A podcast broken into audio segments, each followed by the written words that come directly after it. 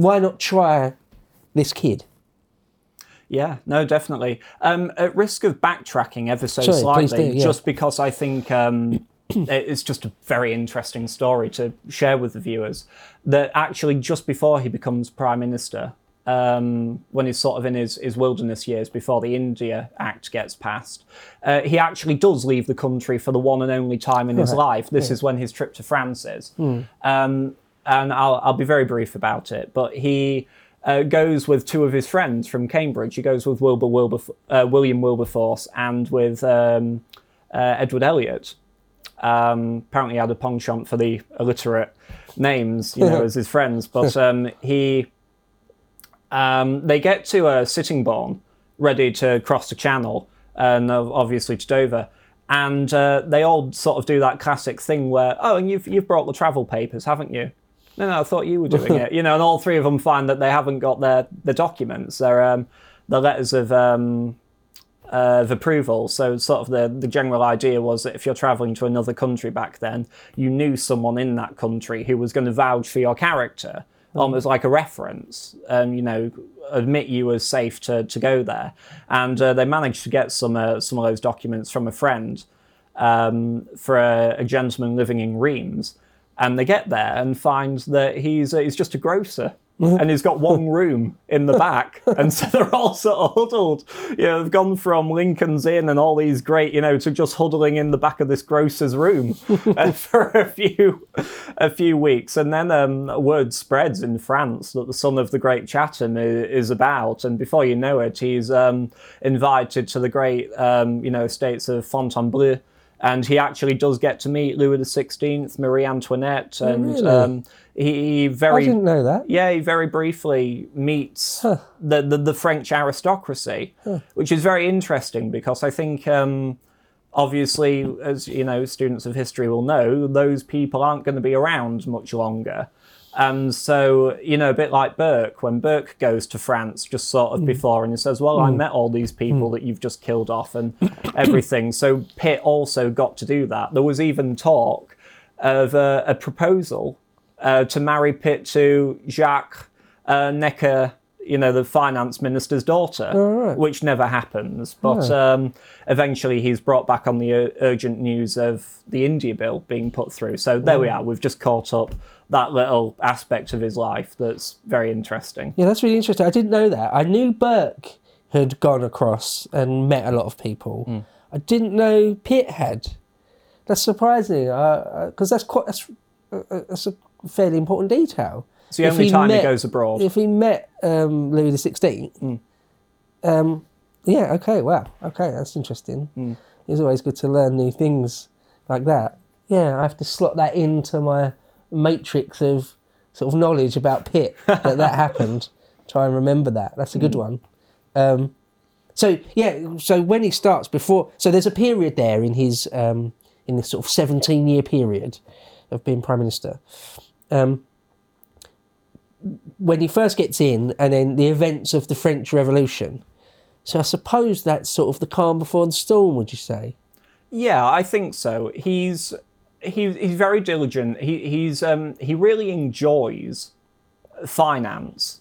Um, I can't fathom how. I think it's stuffy and dry, and I can only think of the Monty Python sketch with the, the chartered accountant who wants to be a lion tamer. But um, I, I think that um, he, he's very meticulous about the numbers, and at the time when he becomes prime minister, um, he obviously, as Chancellor of the Exchequer as well, he starts working on the budget. And uh, but before that, he obviously needs to win the general election so he can crush this opposition.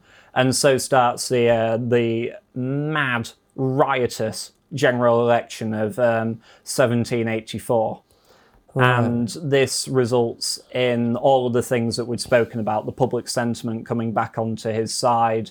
Um, but another thing that Pitt does, which um, is very important and integral to how he acts as a state, statesman, is that we were obviously saying he's quite incorruptible and won't take a title for himself. But he just basically writes to the king and says, look, you need to unleash your power to create peerages. Mm. We need to get all the people who are opposing us get them sent to the Lords, mm. you know, so I mm. can do some more in the Commons. Buy them off with peerages, you know, pay off this. Um, his wife, she's got enormous debts. Can you? Can we have two thousand pounds there to pay that off? So he'll come over to my Pensions bench. Right, people. pensions, yeah. Yeah. All these things, you know, the royal coffers are totally let loose. You know, because Pitt, although he's not interested in those things himself, he understands that that makes other men tick enormously, and he's willing to use those to to do whatever he needs to shore up his own majority in the House of Commons. One thing I think we have to say um, in that period before that election is that where he didn't have any sort of majority, uh, correct me if I'm wrong on this, but Fox uh, tabled um, uh, a sort of vote of no confidence in him and won. And so well, these days, if there's a vote of, if there's even really going to be a vote of no confidence, you're already, your government's certainly going to fall. If one actually takes place and you lose, you're absolutely obliged to resign Yeah. and call another general election. If you don't, then quite legitimately people say, well, you're a tyrant then. And so that's what happened. Like that. So anyway, today it just wouldn't happen. But then Fox, yeah, Fox calls his vote of no confidence, wins it, and Pitt just refuses to resign. And it get it goes to the point where the king says, well, it's it's, it's the, the bottom bottom line legally is that the king uh, can say, no, I don't, I, I I'm not going to force you to resign, and I, so I'm not going to. But so that's what happened, I believe. Yeah. But so, but that is a constitutional crisis. Yes, it is. Um, but yeah, he's um, one. He's the king's last resort. You know, keeping Fox and uh, I mean, I get why George III did that, Right. Because he's like anything but Fox at any cost whatever. yes, We'll have a civil war before I allow that to happen. I, I think, right? I think he'd have done it. He, um, but I suppose it's that thing as well that you know, oh, we've tabled a vote of no confidence in you, and we've won it. And Pitt's like, yeah, I know you have no confidence in me. Hmm. What do you think the past two months have been about? You know, with me not getting any legislation through. This is not new news, but that's okay. We're going to have the general election, and I'm going to trounce you in it. Um, so I just think that's crazily ballsy Mm. for Pitt. Again, as a young man, perhaps, perhaps it was better that he was young, where you sort of you're sort of not scared. Sometimes when you're younger, I know it's the case. You get a bit more timid as you get older. That's why you know really old men are sometimes extremely scared, timid figures. And when you're young, really young, you're just you're just ballsy. he's not as confined by the conventions of his time. Right. I mean, that is extremely brave to lose a vote of no confidence and go, meh. Hmm. Yeah, what now? Yeah, I'm not going. what now? What are you going to do? right, that is, that's gutsy. It really, really is. Hmm. Well, of course, he knew he had the king. It's, it's gutsy of both of George III and Pitt to do that because they could, or they very nearly were, or they were even staring down the barrel of maybe you're going to get mobs now. Maybe there will be actual civil unrest. Probably not on actual, some sort of civil war, but okay, you're playing with fire now. Very, very real politically. You're playing with fire now because your opponents legitimately can say you've got no right. They're, they're not. They're not lying. No. There's a vote of no confidence in the Commons. What are you doing not resigning? So, again, not only is he young and a genius, but he's got sort of a, a will of, of iron. Yeah, he does. So he's a remarkable person. Yeah. Uh, one anecdote to, to sort of um, demonstrate his um, appeal to the public. Um, I, forgive me, I can't quite remember chronologically where this slots in to the events, but I do think it is around the time of this election. Is that he's um, being given the freedom of the city uh, by- of London, and uh, he goes out to his carriage, and he's just swarmed by Pittites and followers from the general public who love what he's doing, and they, they uncouple the horses and uh, start pulling his carriage for him. And obviously, that's very flattering, but all of a sudden, you've no idea where they're taking you. and they end up going around to um, Pall Mall to the Prince Regent. Oh, this Sorry. is after he wins the election. That election. Oh, is it? yeah, I think Yes. that's in the immediate wake of him winning the election. I think. But Right. sorry, go on. Yeah. Oh well, only to say that uh, Pall Mall, where the uh, Prince of Wales is uh, is living, and they start um, Carlton House. yeah, making some uh, gestures and uh, profanities at the, uh, and they, they then they go around to Fox's residence, and Pitt has to stop them from smashing his windows. Um, they just the untrammeled mob. Just you know, you can't. Um, it's only the respect for Pitt that actually gets him to, to obviously stop that happening. And um, then they pull around uh, Brooks uh, Club, which is where the uh, the big wigs literally hang out, and um, uh, a bunch of uh, Foxites come out with uh, clubs made of uh, chair legs, and Pitt has to evacuate the carriage with his brother and be gotten to safety because these people are so outraged by him and what he's doing, and he eventually has to flee to the safety of White's uh, club. But that's the level of you know riotous, just anarchy that these sorts of election processes could create at the time. It's close. It's close to it. It's mob brawl. Mm. It's very, very close to, if not really, the beginnings of, sort of some sort of mob brawl. Uh, it's really interesting that thing about the gentlemen's clubs, Brooks and Whites. Um, they still exist. White certainly does.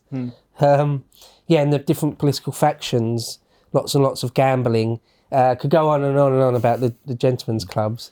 Um, but uh, yeah, so Pitt very close to being beaten up, maybe beaten to death. Who knows? It could have it could have got nasty real quick. History could have changed there. that day. Right, yeah. um, so once again, to say, in comparison, we're very civilized in the 21st century compared to that, right? We are. I mean, you wouldn't get a mob surrounding uh, uh, Gordon Brown or Rishi Sunak trying to beat him up with chair legs. No. We would, you know, it's sort of crazy to think like that. Or, or um, sort of storming Downing Street and throwing bricks through Number 10's window. Right. Uh, yeah. So no, no way. it's a lot more cutthroat. It really is. Um, again, some of the some of the paintings by Hogarth give you a feeling, sort of the general drunkenness. Um, that's one thing I'd like to say. If um, you know, Pitt was something of a of a drunk, three bottle a day man. Um, Fox was a drunk, not the first, not the last uh, senior politicians who are essentially functioning alcoholics. But drink in general was extremely pervasive. I mean, most water was quite dirty, so even in the 19th century, a lot of people just drank small beer. Yeah.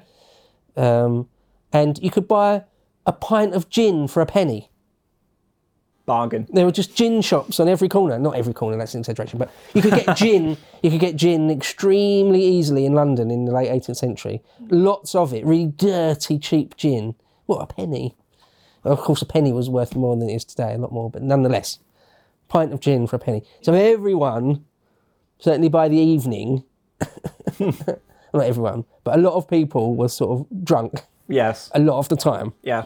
Um, when you look at the rum rations for the Royal Navy, sort of crazy, really. Sort of was everyone walking around a little bit drunk most of the time? I think maybe. Um, it just yeah. Again, today, the twenty first century, we're actually a lot more. You know, we, people aren't drunk all the time. No, we have grown up a little bit. A little bit, little Just bit, a yeah. little bit. Yeah, more raucous times. Just Yeah. much, much more raucous times. I, I think the cherry on the top to this story as well, though, is that when they um, sort of put it to Fox, have you instigated this attack on Mr. Pitt? Um, Fox's alibi was, no, no, it wasn't me. I was in bed with my mistress.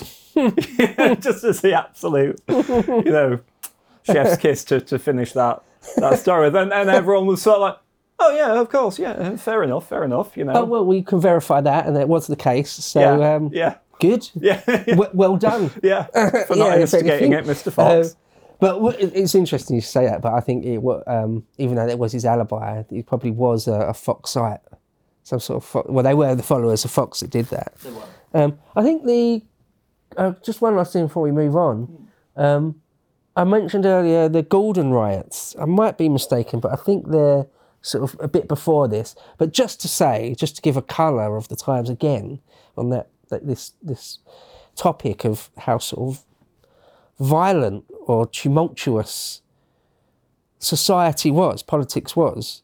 the Gordon riots. So I think that's 1780. Anyway, you know, you've got um, they they try they did a run on the Bank of England. They tried to sort of burn down the Bank of England, or they they there was just a giant mob, giant mob running running amok really through London, um, burning down things.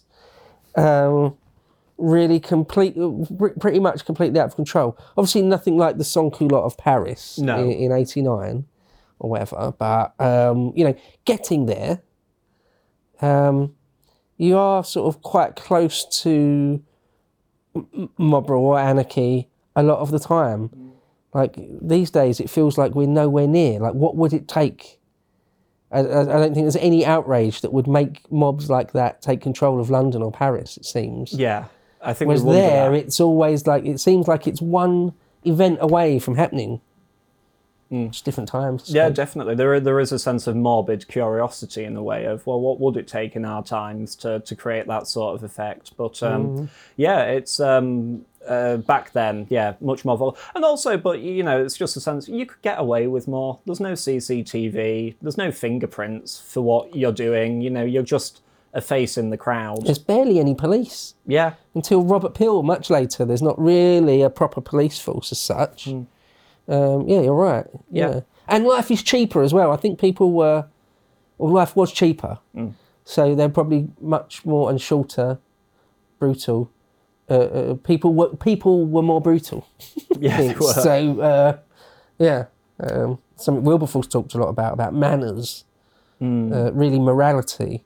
There was a lot more coarse in the 18th, early 19th century than it is today. But anyways, um, so um, the beginning of Pitt's ministry, with with a majority. right? And now after this election, which Right. he does Yeah, do well because the feeling in the country was people like Fox and his followers, yeah, they had their chance and Mm-hmm. they, they, they, they screwed it up. They've been sort of at the top of power for a while now. We don't like what we're seeing, no. so let's try something new.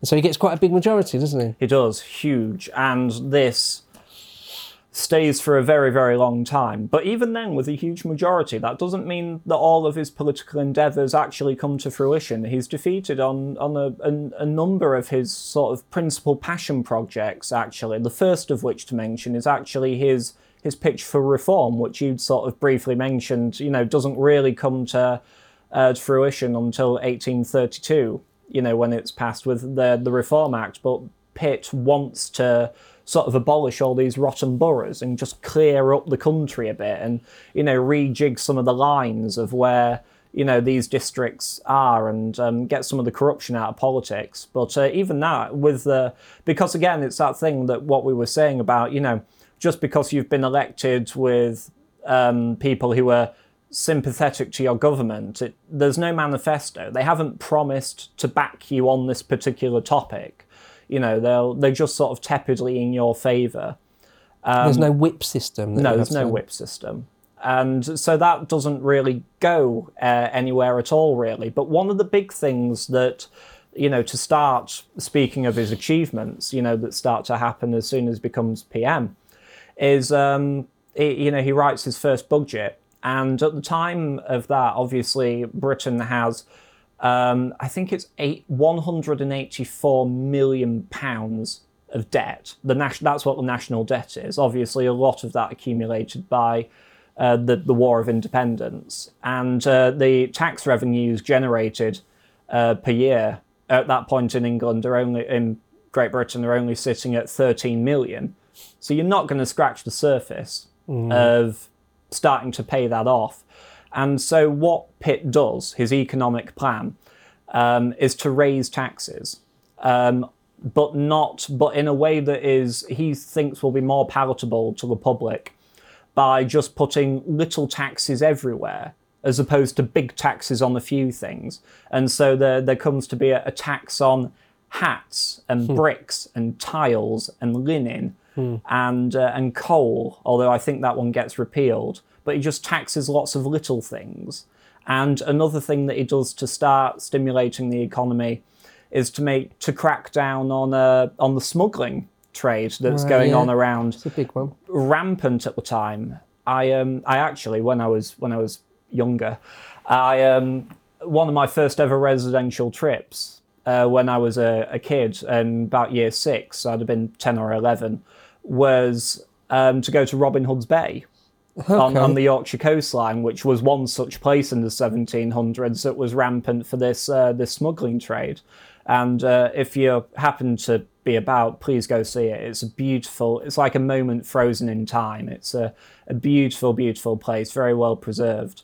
But uh, yeah, Robin Hood's Bay being an example of that. And um, uh, they were smuggling in tea chiefly because uh, the uh, import tax on tea was at about 119%.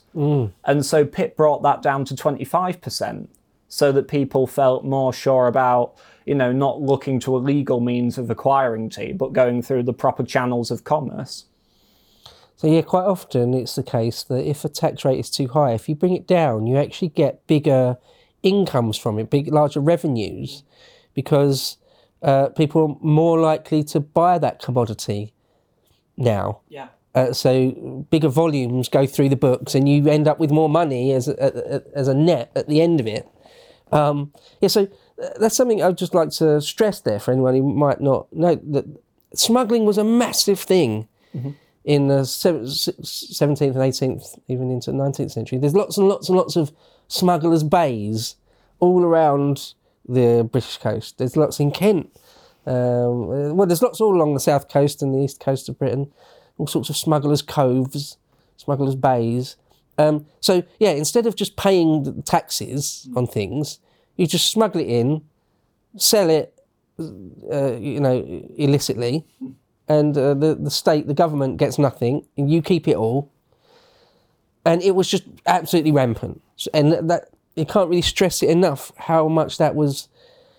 I don't, I don't, I don't know about crippling our economy, but we were just leaving loads of money. We were just losing essentially loads of money that we could have been, the, the exchequer could have been getting that we weren't. And so where Pitt tightens up all sorts of things there, tea being the big one, but it was all sorts of things, wasn't it? Um, suddenly the revenues go way up yeah and it becomes sort of a realistic possibility to pay off the national debt. yes It's that big. Yeah. Uh, and um, he he consults with. He always, you know, finds seems to have a, a knack for finding the right consultants on the particular issue. So on, on the thing with the tea smuggling, he consults Richard Twinings, Right, obviously Twinings. now Twinings Tea, Um, and you know they they come up with the strategy of well, we just expand the radius around Britain that our ships can seize the smuggling ships. We just say, no, no, no, now if you're in this radius. And so they managed to seize a lot of the smuggling ships. And that sort of, um, not necessarily absolutely cripples the smuggling industry, but certainly mitigates the worst of the damage. Yeah. Yeah, no, it goes on. I mean, well, still goes on to, to this day, doesn't it? You smuggle in loads of cigarettes or whatever Right, yeah. in your car, in your van. Yeah. Come back with a van load of duty free. People smuggle things. They always will. Yeah. Probably. Um, but yeah, he sort of breaks the back of it. Where it was like an economy damaging thing, he sort of reduces it hugely. Um, and so, where we said at- near the beginning, he's sort of a details man. He's the Chancellor of the Exchequer Yes. um, he's sort of a micromanager on some level. There's nothing that his eye doesn't sort of take in, and um, he's able to um, really turn around the finances, which is, you know, it, it, that's the foundation. If you're going to do any big things, uh, you know, if you're going to have a big army or a big navy or or giant building projects or or just simply not have your country disintegrate, you need a firm foundation of economics. You do. And he's um, and so and it's a particular type of person that's able to do that. You know, that's something Robert Walpole was great at, something Chatham was not ever interested in, let alone good at. Yeah. He didn't even try particularly. He wasn't that wasn't really his game. But it is for Pitt the Younger. And and he's good at it. He is, but it's uh, interesting to note as well, just as a point of um, one of his merry, many contradictions. He's very, very fussy and um, um, careful about public spending and finances, but absolutely useless in his own. personal finances, constantly ramping up debts, huge debts at the end of his life, um, just not on top of them. You know, there are, and um, another one of his things whilst he was in office was that he was just terrible for answering letters. Uh, there, there are, even after his death, you know, he had unopened letters from like 30 years before that he just never got round to opening or, you know, addressing. So, but, you know, because he, he just sort of always would answer them from the most important people. You know, invariably he just oh, someone probably just asking me for another peerage or whatever. So he just left a lot of them piled up, you know, carelessly at the side for much of his life.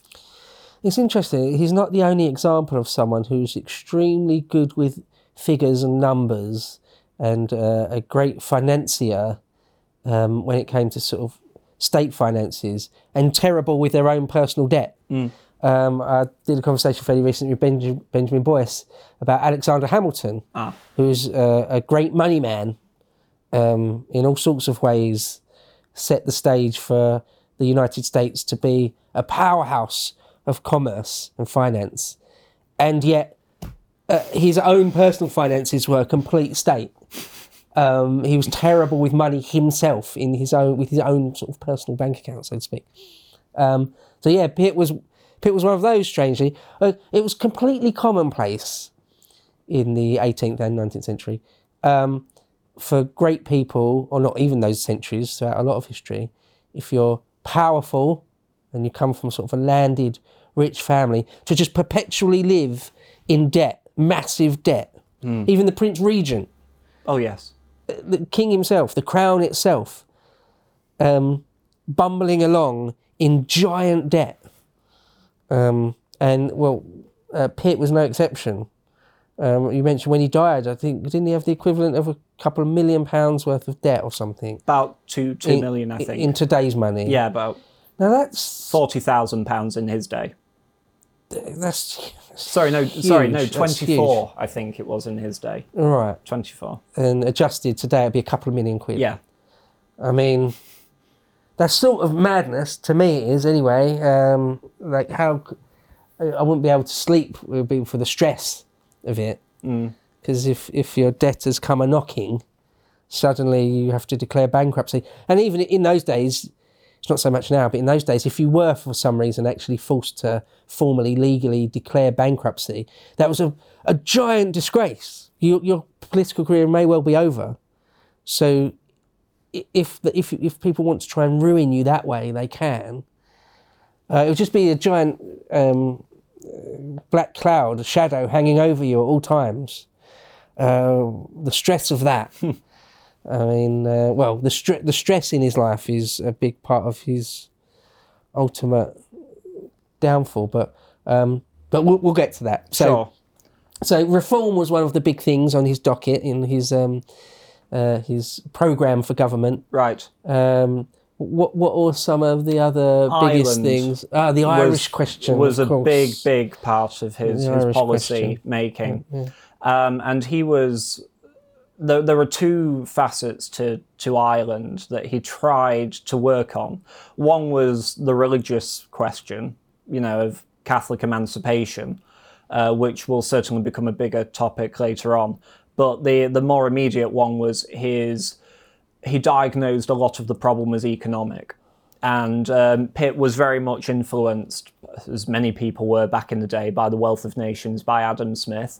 And he certainly believed in a lot of free market solutions to, to cure, um, well, to, to smooth out the edges, you know, and to, to, to alleviate poverty and to, you know, trust that the market will, you know, sort of work in the self interest of most people. Um, and so he wanted to basically create frictionless trade between Great Britain and Ireland. And this was very much contested by um, the English, uh, by the British Parliament. Um, but obviously, the Irish had their own separate parliament at this point. So, not only whenever it came to Ireland, Pitt didn't just have to get his proposals and his legislations through one House of Commons. He had to get it through two House of Commons because he had to find some sort of um, uh, compromise always that could work for both Britain and the Irish. and very very rarely could you could you make that happen. Because, of course, deep into the 19th century, there was still the Irish question. That's what they would call it, uh, you know, not Yeah. trying to be deliberately provocative. That is what they would call it. And well, uh, well, even into the late 20th century, you've got the Troubles. Right. And you could, you could argue that it was only really brought to an end uh, with the Good Friday Agreement under Tony Blair. Sure. and that it's all a continuation. Or you could say from sort of Henry II up to Tony Blair. Right. It's just an endless headache politically for both sides. Yeah. For both sides. Yes. Um, and, and so it was a, that was a big thing in during Pitt's day, or at least during the first portion of his premiership. Uh, but he did do he did do well, right? I suppose you could say. Uh, people look back on it and say that he did he didn't exasperate it. He didn't make it worse. He did put in place some reforms. To watch the full video, please become a premium member at lotuseaters.com.